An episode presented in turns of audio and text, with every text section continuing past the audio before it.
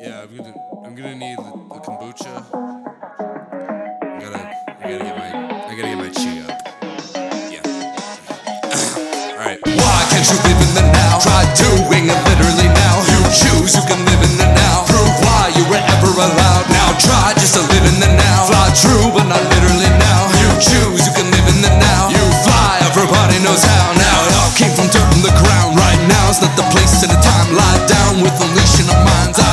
Numbers stay with the lines. Why cry? Nothing's really so bad. Guys, try, keep the helping you're mad. Why not telling you what to do? But try, everybody knows how now. Discovered by a brave young science fiction writer, born and raised on the great yoga farms of South Bigger City.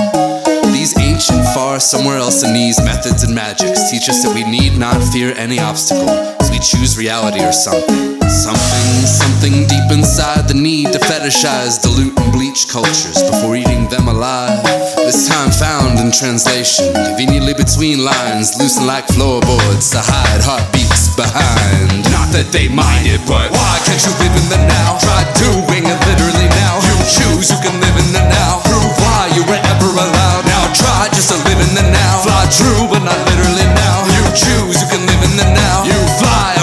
knows how now. It's not quite as hard as it sounds right now. Through inverting a frown, fly down where avocado wolves howl. Cry out for the murder of belts and you. All this holding you back down through all the filters and hacks like demons invented by mindscape wide. Everybody knows how now. Place to be now? Studies show, of course it is. As nine out of nine spirit scientists agree, our sole limitation is that of our minds. Obviously superior to those that choose instead suffering, poisoned by a stubborn inability to dream in the right colors.